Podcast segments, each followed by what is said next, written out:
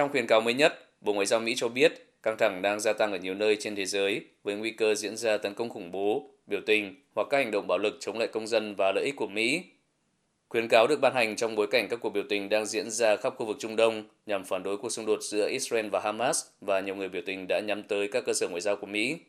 Trước đó, Bộ Ngoại giao Mỹ đã nâng mức khuyến cáo đi lại tới Liban và Israel lên mức cao nhất, đồng thời cho phép các nhân viên chính phủ không thiết yếu và gia đình được rời khỏi hai nước này. Lần gần đây nhất, Bộ Ngoại giao Mỹ đưa ra một khuyến cáo tương tự là tháng 8 năm 2022, sau khi thủ lĩnh Al-Qaeda Ayman al-Zawahiri bị tiêu diệt.